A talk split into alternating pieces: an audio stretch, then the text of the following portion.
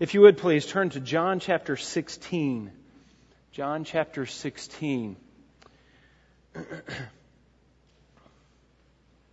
Begin reading in John chapter 16 and verse 5. We're just moving our way through this book of John, and there's so many precious truths in it. We just want to we want to milk it for all that's there. Everything that is said is there for a purpose. Every word, every thought. And so we, we do not want to neglect God's word at all, and we want to we want to treat it for what it really is as God's word. I'll begin reading in verse 5, John 16, verse 5. But now I'm going to him who sent me. And none of you asked me, Where are you going? But because I have said these things to you, sorrow has filled your heart. But I tell you the truth that it is, it is to your advantage that I go away. For if I do not go away, the Helper will not come to me or to you. But if I go, I will send him to you. And he, when he comes, will convict the world concerning sin and righteousness and judgment. Concerning sin, because they do not believe in me. And concerning righteousness, because I go to the Father and you no longer see me. And concerning judgment, because the ruler of this world has been judged. Let's go to the Lord in prayer. Father, again, we thank you for this word. I pray that as it goes out, that it would be an encouragement to our hearts. But Lord, may it be a challenge to us as well to, to obedience. Lord, we uh, thank you for your grace because we need it. We need it. And we need this Holy Spirit as well as He works in our life. Lord, I pray for clarity, for understanding. We pray these things in Jesus' name. Amen. Well, they say 90% of us are just button pushers. We really don't care how something works. We just like to push the button and, and make it work. As long as the light switch comes on, we're fine. We don't care to know how the thing works. I remember though, but they say about 10% of the people, they've got to know how it works. They've got to just take it apart and see, oh, yeah, it makes sense. And you, you got to see how it works. I remember when we first got a microwave. Now, I know kids today, you think microwaves, they, they've been around for 100 years or 200 years, but no, they're pretty new. But I remember your, our first microwave. Okay, you're some of them smile. How many remember your first microwave? Okay, see there, I'm not alone. Yeah, remember we brought this in. It was huge. It was much bigger than the ones we have today. And, and you know, we take it out of the box and put it on the counter and we look at it and, and we look inside and how does this thing going to work? There's no, where's the heating element? You know, and, and you just think, it's not going to work. And you say, all right, get something. We got to try it out. And you put some water in there and you, you put it for a minute or two minutes or whatever. And you look in there and nothing's really happening. And see, it's busted. This thing doesn't work. It's a hoax anyway. And, and you and then you open it up and, ouch, it's hot. How did that happen? Man, and I just wanted to take a screwdriver and look in the back and, and find out how that thing worked. I didn't. I didn't. My mom would have killed me. And I, to this day, I really, I mean, they, I know people have tried to explain it to me. I still don't know how they work. I really don't. I'm just a button pusher when it comes to microwaves. But I remember computers when I got my first computer. Now, we were used, to, this is generation, we were used to, to typewriters. I took a typing class in high school. And so I could type. And typing is a very manual thing. I mean, you push a button and the arm goes up and it attaches, or it, it makes a mark on the paper and, and you can see. You push J, you get J. Now, you get J and you can't go back and erase J unless you have this special ink and you, you have to, you know, go through all of that. So we've got computers and we, we type it out and, and we look at it and we think, no, it's not what I want. And we just erase it. That's a foreign concept. And I remember thinking, oh man, what do I do now? And oh, you push this key and you back it up and it, it erases what you, and you can start over. But again, I, I still haven't figured computers out. I, I guess I'm just a button pusher there. But cars. Some of you, some of you are still just turning the key don't show me what's under the hood. I don't care how this thing works. I'm just going to turn the key, and if it starts, and I'm happy. If it doesn't start, I, somebody else can fix it. But don't tell me how to. Now, I do know a little bit about cars, not not very much, but I know a little bit. And um, this passage, Jesus is kind of opening the hood for us. And he's saying, look under the car, look under the hood, because you'll see the power here. Now, that's what most of us will see this and will say, oh, I don't care how it works. Now, this is concerning evangelism and concerning witnessing. Most of us will look at this and say, I don't care how this works. I just want to push a button. I just want to say the words.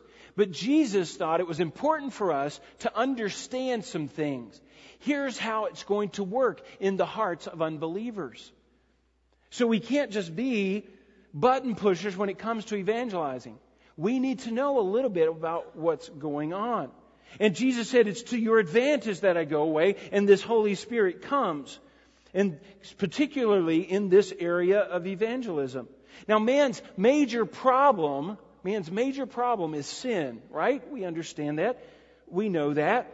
But there's a problem with that. Turn over to Proverbs chapter 20. Proverbs chapter 20, Solomon, he, he discovered this principle, and he just, uh, he let us know this. Uh, Proverbs chapter 20 and verse 12 says this, there is a kind, really could be translated generation, who is pure in his own eyes. There's a, there's a kind of person, and that would really be all of us. It's pure in his own eyes. We think we've got it right, and we, we're doing the right thing. Yet, the second part of that verse, yet is not washed from his filthiness. Now, here's the problem with man man is sinful. Now, that's the main problem. But to uh, enhance that problem is we don't know how filthy we are. We think we're pure. We think we've got it right. But that, that only complicates the problem. And so Jesus has to send the Holy Spirit to work in a person's heart, to even expose them to their sinfulness. Well, can't we just tell them? Yes, yes, we can. Here's the way John MacArthur put it, I like the, this uh, little quote. He said, The world hates, hated Jesus or hates Jesus because sinfulness hates righteousness. Imperfection hates perfection. The, the, the uh, domain of darkness hates the kingdom of his beloved Son. It is the ministry of the Holy Spirit to, number one, penetrate hearts steeped in sin. Number two, overcome sinners' re- resistance to the gospel. That's the Holy Spirit.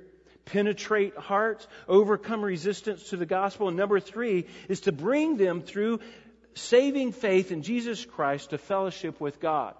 And he goes on to say, uh, to do this, the Spirit must break the power of sin or power that enslaves us and break the, our love for iniquity. Do you get that? It's break that power of sin in our lives, but also that love for sin. I think we still have that sometimes and I think MacArthur has it right. Now, Jesus has introduced to us uh, a conversation here. Back in 26, in chapter 15 and verse 26, he introduced to us this conversation of the Holy Spirit. And this, the context is that he is working with his disciples. He is talking and training his disciples before he goes away.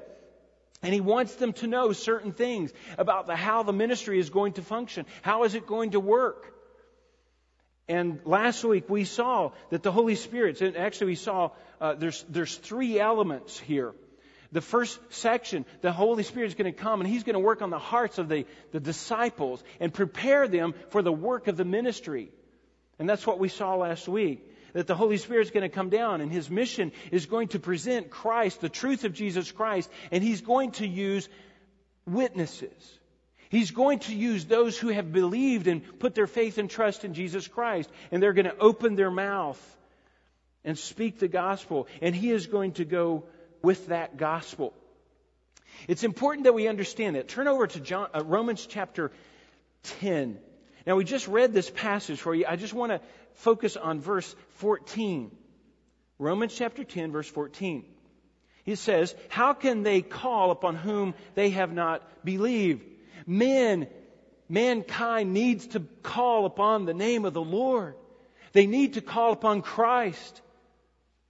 How can they call on whom they have not believed? And how can they believe in whom they have not heard? And how can they hear without a preacher? And I think that's all we see. We just see the physical elements. And, and so here's what we see. We see what's real easy. Um, you, the witness, we just speak out the message, and the message goes through the air, comes into the ears of those who are hearing, and goes into their mind, and there has to be a certain amount of understanding there, and that's all that needs to take place. But I think we know better than that. The Holy Spirit, the Helper, has to come along and illuminate that heart and inform that heart so there's a, a real understanding of those things. Now, just turn a few pages over, actually, 1 Corinthians chapter 12. I'll show you how important this is. 1 Corinthians chapter 12, verse 3. And you'll see where I'm going in just a minute. 1 Corinthians chapter 12, verse 3. Therefore, I make known to you that no one speaks by the Spirit of God says Jesus is accursed. And the Holy Spirit is not in you to, to go around blaspheming God. That's just not characteristic of someone who has the Holy Spirit. And he said, just the opposite is true. And no one can say Jesus is Lord except by the what? By the Holy Spirit.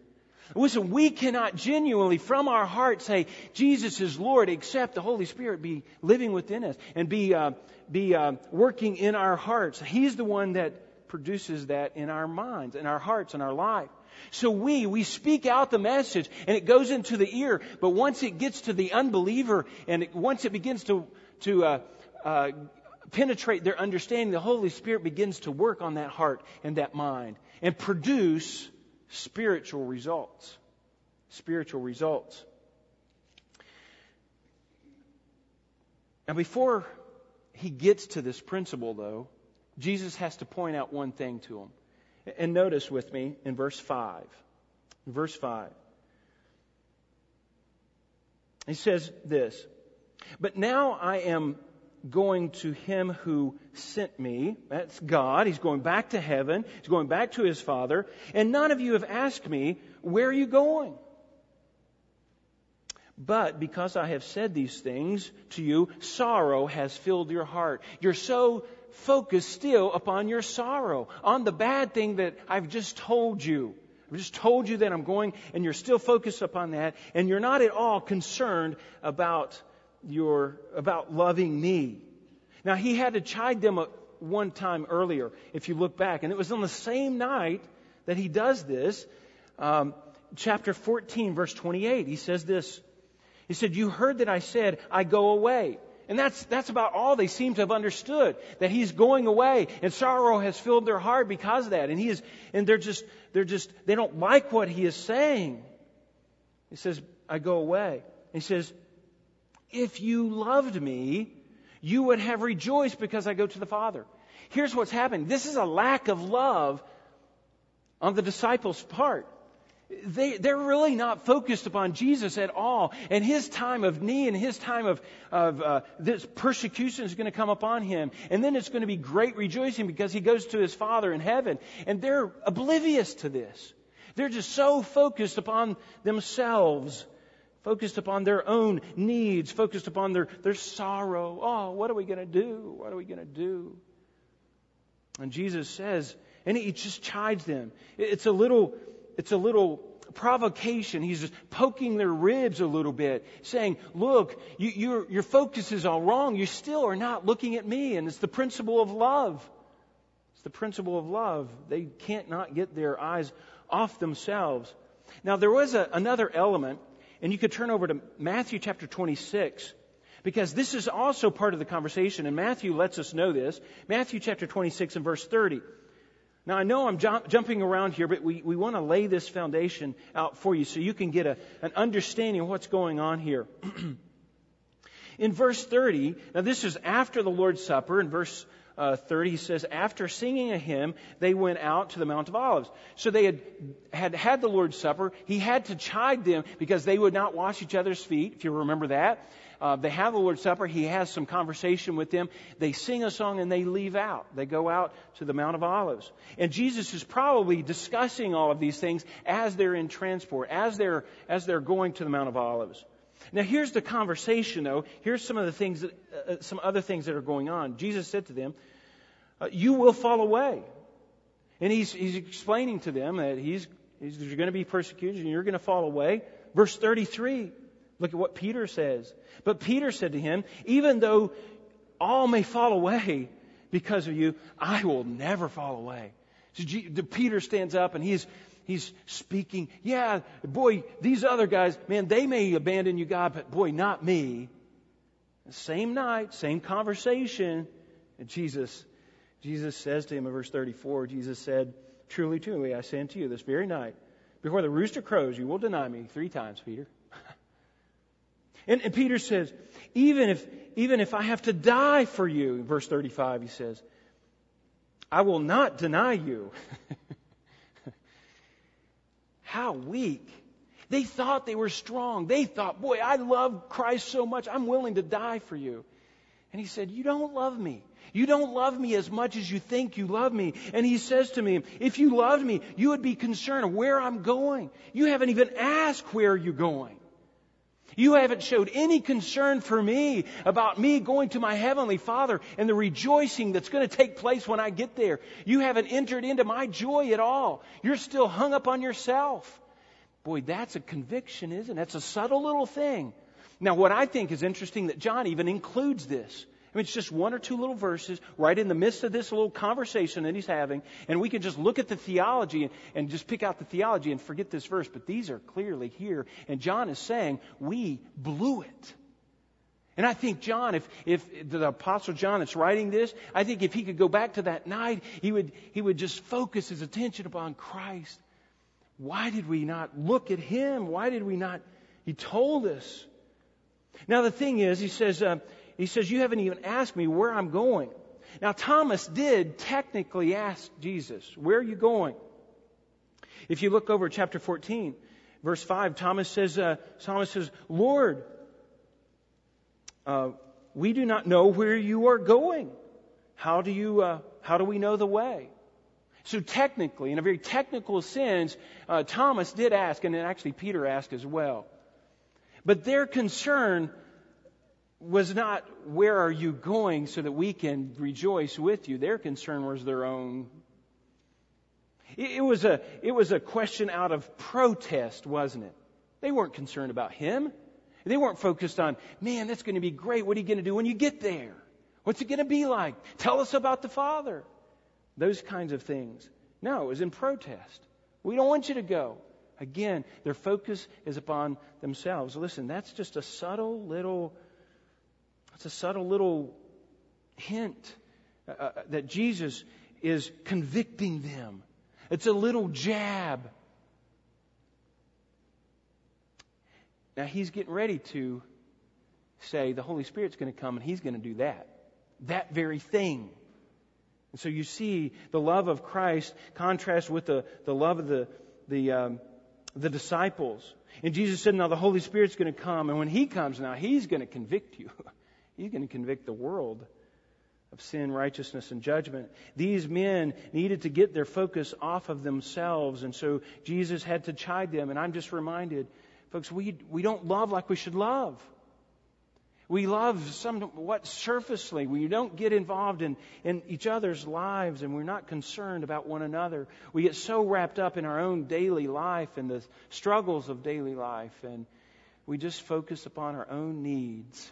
Isn't that the way we are? The, the disciples are typical. They're just typical.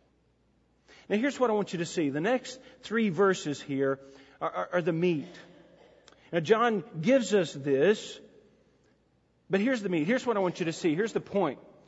the Holy Spirit works in the heart of the unbeliever to produce supernatural results.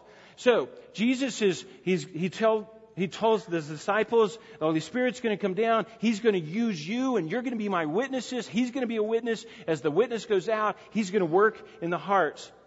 And the second phase of the Holy Spirit's ministry is the results, supernatural results. He's going to work in the hearts of people and he's going to convict them of sin. He's going to convict them of sin.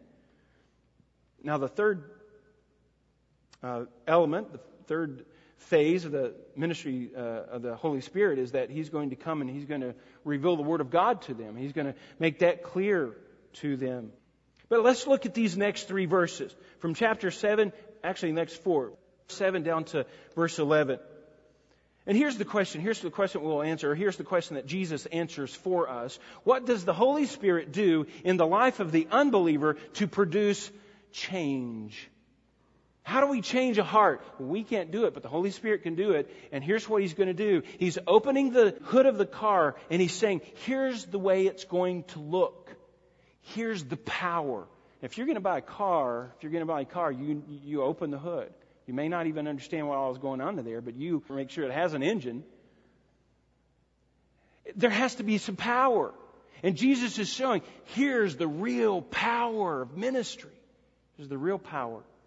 And he gives us a clear picture here of what the Holy Spirit is going to be doing through the gospel. And there's, uh, and there's three areas in which the Holy Spirit is going to work in the hearts of the unsaved, the unbeliever. Three areas. Look at verse 7. But I tell you the truth, that it is to your advantage that I go away. Jesus is wanting to encourage them. It's to your advantage that I go away, for if I do not go away, the Helper will not come to you. But if I go, I will send him to you. Verse 8. And he said, when, when he comes, he will convict the world of sin, righteousness, and judgment. He's going to convict the world. So number one, number one, there's three elements. He's going to work in the lives of the unbeliever. He works in the hearts of the believers first. He prepares them for witness. And then he works in the hearts of the unbeliever as well and prepares the gospel by convicting them of three things sin, righteousness, and judgment. Number one, let's look at this. Number one, the Holy Spirit convicts the world concerning their sinfulness. Concerning their sinfulness. Verse 9, concerning sin because they do not believe me. They do not believe in me. We really don't see how bad we are. We really don't. We, we, even when we are told, when we kind of get a glimpse of it, it's not really a full picture. And I know I've used this illustration before, but it's like fish in water. They don't know they're wet. We are in a sinful environment. We're sinners. We don't know how sinful we are. And some people say, well, that sinfulness um, man is not really born with that. Man is actually born good, and all you need to do is fan that flame, and, and they'll become good kids and good adults. And some will say, no, no, people are born neutral. And they've got to choose. And if the, they've got good parents, and the parents will choose, help them to choose in the right direction, or choose in the wrong direction, the bad direction. They're neutral. And the scripture just cuts right through that and says, No, you are bad. There's nothing good in us. You are bad. We, are, we, we need a total change, a total transformation. In fact, we need to be persuaded that we're bad. We don't even believe that we're bad. So we need the helper to come along and convict us. Wow. Wow, convict us. We need to be convicted that we are as sinful as we really are. Show us the truth. Now, there's two ways to take this word convict. It, it could be that it's a pronouncement of judgment, of, of conviction. Um, it would be like you were standing before in a criminal trial, standing before a judge, and the judge looks at all the evidence and says, Yes, you are guilty. You are convicted. You're convicted. Now someday, someday God will, God will put the hammer down and say, yes, you are guilty. You are convicted of, of these things and you are found guilty. It's as though, in this, if you interpret this way, it'd be the Holy Spirit is the, the prosecuting attorney who presents God's case against humanity. And he says, You're guilty, you're guilty, you're guilty, and he's convicting us. But there's another element, and I think in the context here, this definition of conviction is better. Conviction here means being convinced that you're really a sinner and in need of a Savior. That's what it means here. Being convinced that you are a sinner in need of a Savior. Uh, Merrill Tenney, uh, a commentary that I read, he, he said this, and I, I like this. He put it so well. When the Holy Spirit convicts, he brings us inescapable, eh, he brings an inescapable sense of guilt so that they realize their shame and helplessness before God. That's conviction. That's a realization. I am a sinner. I'm a sinful person. And the Holy Spirit can do that. He goes on to say this. He creates an inescapable awareness of sin so that it cannot be easily dismissed without any, with an excuse uh, or um, invaded by or uh, evaded by uh, taking refuge in the fact that everyone else is doing it. When the Holy Spirit convicts you, you know that you are sinful. And you can't just easily just pass it off. Well, everybody else is doing it. It doesn't seem to help when the Holy Spirit is working. Now, I want you to see an example of this. This is a good example. 1 Corinthians chapter 14. And in this passage, in the context here, Paul is talking about the gifts, the gifts of the, the, the, Holy Spirit and in the church and what the church is to, to do and to be like. And he's having to correct some of the, the heresy in the, uh, in the church at Corinth. And there's a lot of chaos in their church service. And here's what he says in verse, uh, verse 24. He says, But if all prophesy and all are, and an unbeliever or a sinful or an ungifted man enters, and let me, let me go back and give you a little bit more context here. Uh, let's, let's start at verse 22. 22. So then, tongues are a sign. Not to believers, but to unbelievers. That's outside the church. When you're inside the church, he says prophecy is a sign for uh, not for unbelievers, but for believers. So we prophesy inside the church. But even at that, he said it has to, you have to, uh, it has to be in an orderly way. And so in verse 23, he says, Therefore, if the whole church assembles together and all speak in tongues, and, and the gifted and uh, unbeliever enters, and here's what's going to happen. In verse 24, he says this If an unbeliever enters, he says, and everything is as it should. And there's two elements that he's bringing to this, and that's clarity of the gospel and purity of life. He's bringing those two things together. And when an unbeliever comes in, even in the church service, he is what? He is convicted by all. All the things that happen, all the things that happen, comes in and he sees uh, what's going on. Wow, they're taking this stuff seriously.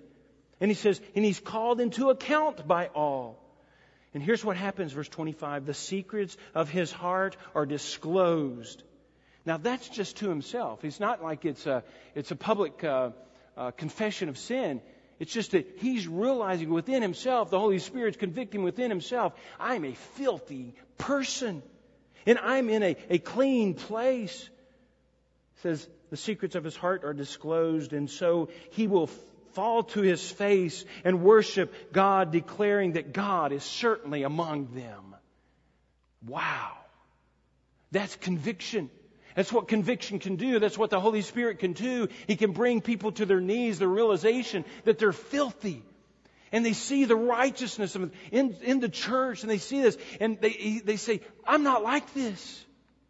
And they're convicted. And that's a good that's a good picture. They must realize their filthiness. It's not just a, a little dirt, it's filthiness. And the Holy Spirit has to bring those things to bear to our life. Jesus says it is to your advantage. It is the advantage of the witness to, uh, for me to go to send the Holy Spirit because they do not believe in me. You know what? We sin all kinds of sins. But the sin that will send us to hell is the sin of unbelief. I think the world has it wrong. The world thinks it's, it's the amount of sin that we have. Well, I don't have that much sin. Just the other day, a couple weeks, well, I guess this is a, a trial that's been ongoing. And it's just the filth that's being, um, that's coming out of this trial. And uh, it's a, a child pornography uh, trial, and this man is uh, is being accused of this, and they found all of these just mounts and mounts of, of child pornography on his on his computer, and we look at that and say, "Man, I don't have that much sin. He deserves hell." That's the way the world sees it, or the world sees it as um, as a, uh, a a one really serious sin. It's not just the amount of sin, but it's, it's really bad sin then you deserve to go to hell. No, we go to hell because of unbelief. The one sin of unbelief. And the, all the other sins, those hold us in our unbelief. They cloud our judgment. They blind us to the reality of, of Christ, and so we don't believe. And all those other sins, they just hold us in that unbelief, and unbelief is why we go to hell.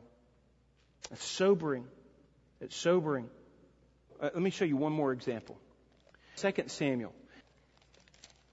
need to see conviction. 2 Samuel chapter 12 and verse 7.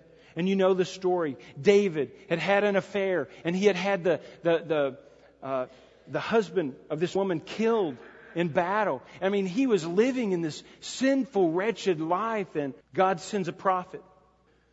2 Samuel chapter 12 and verse 7. Nathan then goes to David. And he, he really, it's just really a short conversation. In verse 7, Nathan just looks at David and he, and he says, David, you are the man. Now he, he, he uh, gives him a little story, but he says, David, you are the man. And he gives the message from God, and, and David is convicted. And in verse 13, we see David's response, a very short, simple response. Not what we would expect from David, but then David said to Nathan, I have sinned against the Lord. That's enough said. It's enough said. Yes, I'm guilty. I've sinned against the Lord. And what's going on in, in David's heart? We see that in a couple of passages in Psalms. Psalm 32, he gives us a glimpse of what's going on in his heart. And, it's, and it just shows us the heart that's been convicted. Psalm 32, he says this in verse 1 How blessed are those whose transgression or sin is forgiven, whose sin is covered. In verse 3, he says, When I kept silent about my sin, my body wasted away. Though my, through my groaning all day long, for day and night, your hand was heavy upon me, heavy upon me. My vitality was drained away as with the fever of heat of summer. And I acknowledged my sin to you, and then you forgave me. Look at chapter 51, Psalm 51. Precious Psalms. These are Psalms that we need to be aware of, we need to know because they express conviction so well. Be gracious to me, Psalm 51. Be gracious to me, O God, according to your loving kindness, according to the graces or the greatness of your compassion. Blot out my transgression Wash me thoroughly from my iniquity and cleanse me from my sin. For I know my transgression and my sin is ever before me. Against you and you only have I sinned and done what is evil in your sight. That's conviction. He runs to God and he confesses that sin. When the Holy Spirit works in a heart, that's what happens. That's what happens. The Spirit convicts the, the, the person of unbelief. That's what his role is. When we present the gospel, the message, the Holy Spirit is working. And so it's to our advantage. It's an advantage of the witness to have this Holy Spirit. I've found that it's hard to talk about sin in today's culture. It's hard to talk about somebody else's sin. It's hard to bring up sin, somebody else's sin because of this hypersensitivity. Uh, you don't offend me, man. I, I'll let you have it. You don't offend me. this politically correct world. And so Satan loves it. He loves it that sinners don't talk about sin. He doesn't want us to talk about sin. He wants us to, to keep it quiet. The Holy Spirit, and all the while, is working on hearts to, to point out their sinfulness. And I, I believe that, that we need to talk about sin more. Our own sin. And I think we need to talk about sin to unbelievers. That's hard to do. It's hard to do, like I said, in this culture, but sometimes we just let them off the hook and, well, it's just the way humans are. We're just sinful. Or, or they, they just say, well, everybody else is doing it. I'm not so bad. I had a young man come to me one time and, and he just, I need to get saved. I need to get saved. And I said, uh, and he just wanted to pray right then. I, I just want to get saved. But I, I wasn't even sure if he understood what, what saved meant. And I said, Well, why do you need to get saved? And he, he took back. I took a step back. Well, I don't know. You have to get them lost. You have to, they have to understand their sinfulness. The Holy Spirit has to work in the heart, convince them that they're a sinner before they need a Savior. And so we, we as, when we're witnessing, when we're talking to people, it's, it's pre discipleship, or it's pre evangelism discipleship. We're teaching them, you're sinful. You're sinful. And the Holy Spirit then comes along and He convicts. Back to John, John chapter 16. We depend upon the Holy Spirit. In a witnessing situation, we depend upon the Holy Spirit. We'll move to these next two very quickly. The Holy Spirit brings conviction or convicts the world concerning the standard of righteousness in verse 10, he goes on to say, and concerning righteousness. So the Holy Spirit is convicting people of their sinfulness, and he's convicting the people of concerning righteousness because I go to the Father and you no longer see me. Now there's a certain amount of righteousness in the world. And we look around and say, people are not as bad as they could be. And so there's a standard of righteousness that we have, but Paul said, and God says that standard of righteousness, that's filthy rags. That's worthless. That's not even, doesn't even measure up. That's not a standard. You say, well, we have a conscience. Yeah, we have a conscience, but that conscience is adjustable. And parents adjust that conscience. And I, I think that's a good thing. God has given that responsibility to parents, but it's adjustable and it can be seared. You can, you can just tell your conscience no so often that it's, your, your conscience is no longer affecting you. It's not bothering you. What's the standard? Christ Jesus is the standard. It says righteousness because I go to my Father. He is the standard of righteousness. And he goes into the Father because he can, he has direct access to the Father. He has a, a perfect connection with the Father and he, and he is perfect so he can go into the presence of his Father. Um, John MacArthur says it like this when there is wickedness, when there's wickedness uh, is um, is compared, or when their wickedness is compared to Christ's sinful holiness, their sin is seen more truly for detestable evil that it is. And the sinner is face to face with the impossibility of salvation by his own efforts, his own works, and his own achievements. I think that's correct. I think that's true. Tenney says about this, this commentary, there is a, an infinite gap between the righteousness of God and sinful state of man that cannot be bridged. Whereas righteousness had previously been defined in precepts in the Word of God, we, we understood righteousness through the Word of God. It is now revealed through the incarnate Son of God. Jesus Christ is that example. He is, he is the one that, that we are following. He is the one that can go right into the presence of the Father because He is pure. And, and the, the next day for Him, this crucifixion, and He, all of that will be perfected. All of that will be complete. And He can go right into the presence of His Father. And so the example is perfect. It's perfect. It's a perfect example. So the Holy Spirit, He convicts them of sin, but He also comes along and He shatters. He shatters their self-righteous standard. And He says, no, God is the standard. Christ Jesus is the standard. Everything else is just hypocrisy, and he exposes the darkness of their sin. And sometimes that's, that's what I say. We, we need a helper. We cannot understand how dark things are. And the Holy Spirit is throwing up the example of Christ and the perfection of Christ. And Jesus himself is pointing to the disciples. They didn't even attain it. They're not loving like they should love. Now, how do we apply this? Sometimes I, I think the church, I think the church doesn't have a high enough standard. We are to be living out the righteousness of Christ in our life, and we're to be living that out in front of a watching world. And I believe the world's not convicted at all because our standards are so low. And it's not by dress. It's not combing the hair and no beard and all this kind of stuff that we see today. Traditional thinking.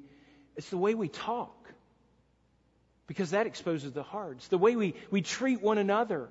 It, it's the way we, uh, it's our morals. It's our love for one another, love for other people.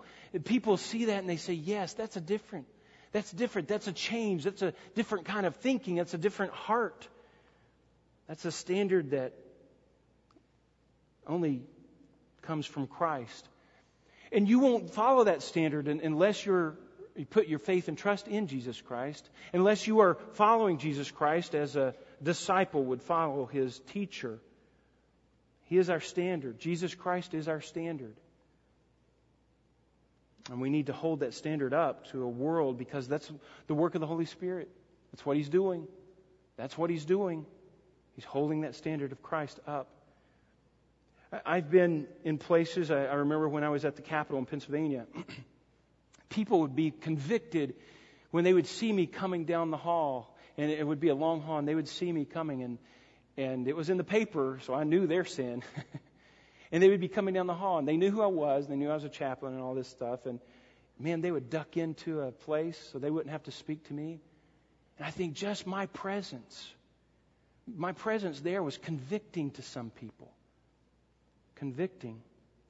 Because the Holy Spirit because the Holy Spirit, He's convicting the world of sin and He's holding up a standard of righteousness. And the church is part of that standard because we, we live out Christ's righteousness. And we need to do that. We need to do that. Let me give you the last one. The Holy Spirit convicts the world concerning their faulty judgments. Their faulty judgments. In verse, uh, verse 11, he says, And concerning judgment, because the ruler of this world has been judged. And the, the idea is Satan is the one who is leading us about, and he's already been judged. He's been thrown out of heaven. He no longer works for God, he's been thrown out. He's been judged. And therefore, everybody who is following him, they're, they're going to suffer the same judgment. Their judgment is sealed as well, apart from repentance in Jesus Christ. Condemnation is self evident. When, the, when the, the judge the, the leader has been judged, then all of those who are following him will be judged as well. But there's another way to take this as well. The world's judgment is erroneous. It is evil. They, because of their sin and because of their blindness to their sin, because their standards are so low, their, their judgments are low. They, they don't know how to judge correctly they, they can't see Christ the way they should see Christ. Their sin blinds them. Satan's lies keep them in check. and their faulty, their judgments are faulty. let me show you this. I'm going to just point out some passages concerning the, the thinking and the mindset of the unbeliever. Romans chapter 1 we see, and just I'll move through these quickly. You don't have to turn there. Romans chapter 1 verse 18, he says, they're suppressing the truth in unrighteousness. He also says that they know God, in their heart of hearts, they know that the reality of God, but they dishonor Him. They do not honor Him, nor do they give thanks. And the conclusion is that God gives them over to a reprobate mind. A mind who cannot tell up from down, right from wrong, morally bankrupt. Morally bankrupt. In 2 Corinthians chapter 10, verse 4, we see that they're, they, they live in a world of speculation. So when we go out, we, we need to expect that. They live in this world of speculation. There's one passage that I want you to turn to, and that's Ephesians chapter 4, because he just says it so well. Ephesians chapter 4 and verse 17. So this I say, and affirm together with the Lord, that you walk no longer just as the Gentiles walk. Listen to that command. Don't walk as they walk. And here's how they walk. In the futility of their mind. That's exactly what we're talking about here. Their minds are futile. They don't have the right judgment. Verse 18, being darkened in their understanding, excluded from the life of God because of the ignorance that is in them because of the hardness of their heart. And they, uh, they have become calloused, um, having given themselves over to sensuality and practice of every impurity and greediness. That, that's it. That's the mindset of the unbeliever. That's why, and we were the same way, he says. We were just the same way. That's why we have to have the Holy Spirit. What I can't understand is a whole system of theology, Arminian theology, Arminian thinking that says, no, man has a free will and man can just choose to do right. God says, no, you need a helper. You need the Holy Spirit to come down and convict them because they do not have right judgment. They don't have it. They don't understand it. And here's how bad it is. We see it in the, uh, in the Old Testament. Isaiah chapter 5 gives us a pretty good picture. This is, this is where it goes. Isaiah chapter 5 verse 20 says, Woe to those who call good or evil good and good evil, who substitute darkness for light and light for darkness, who substitute bitter for sweet and sweet for bitter. Woe to those who are wise in their own eyes and clever in their own sight. Boy, that is our generation. Amen. That is our generation. I just, uh, I just watched, I, no, I, I haven't watched it. I, I thought about watching it, but I don't want to watch it. I did read some reviews concerning this movie, Noah. And, and I tell you, it, it is so typical how Satan twists Scripture. And um, I, I wouldn't even mention this because it's kind of typical of Hollywood. You wouldn't just what do, what do you expect from Hollywood? They don't understand spiritual things. But I heard a commercial for this, and it was on the radio, and I thought, well, this is interesting.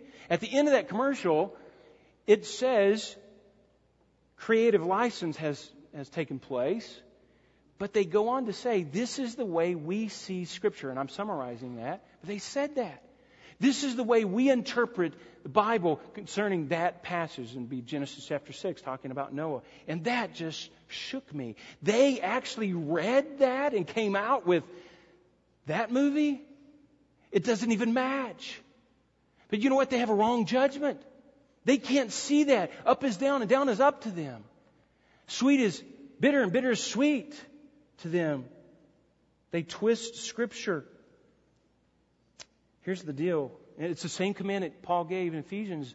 Don't be like them. Don't be the way we used to be. Don't follow their judgment. Don't trust their judgment. We have a standard here of truth that we check everything else by. It's the standard of Scripture.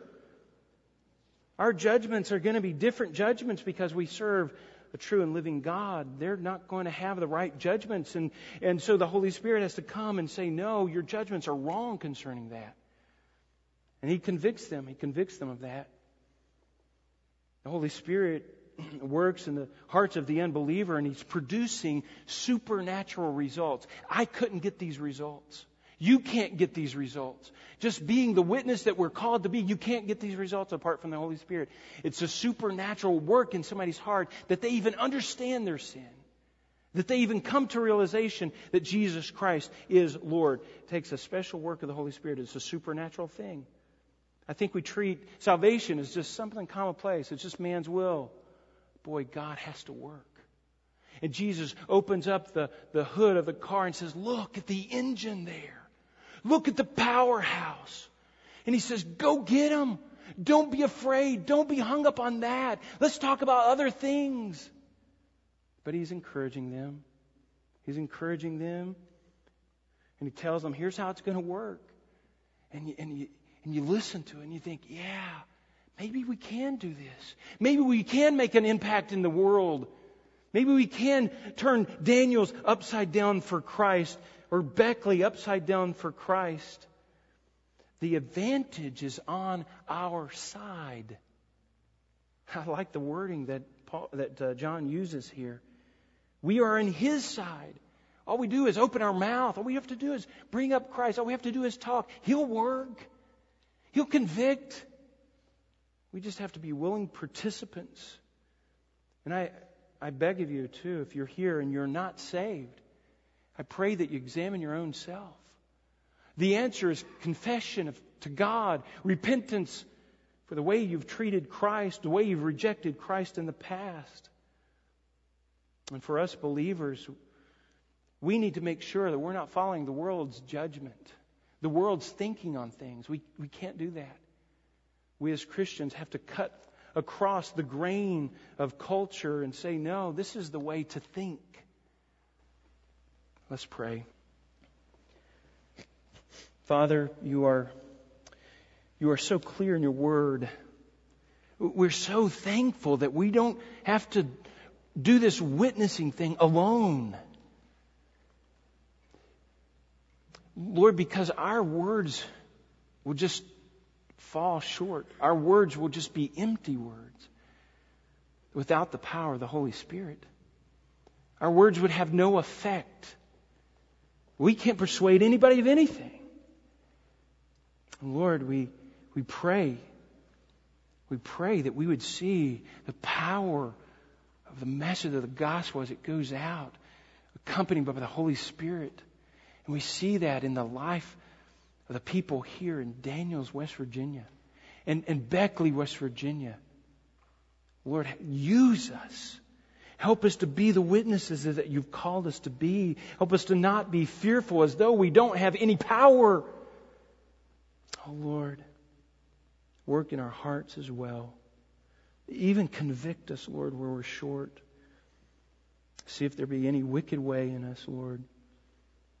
Give us this ability to make an impact in our world. And we pray these things in Jesus' name. Amen.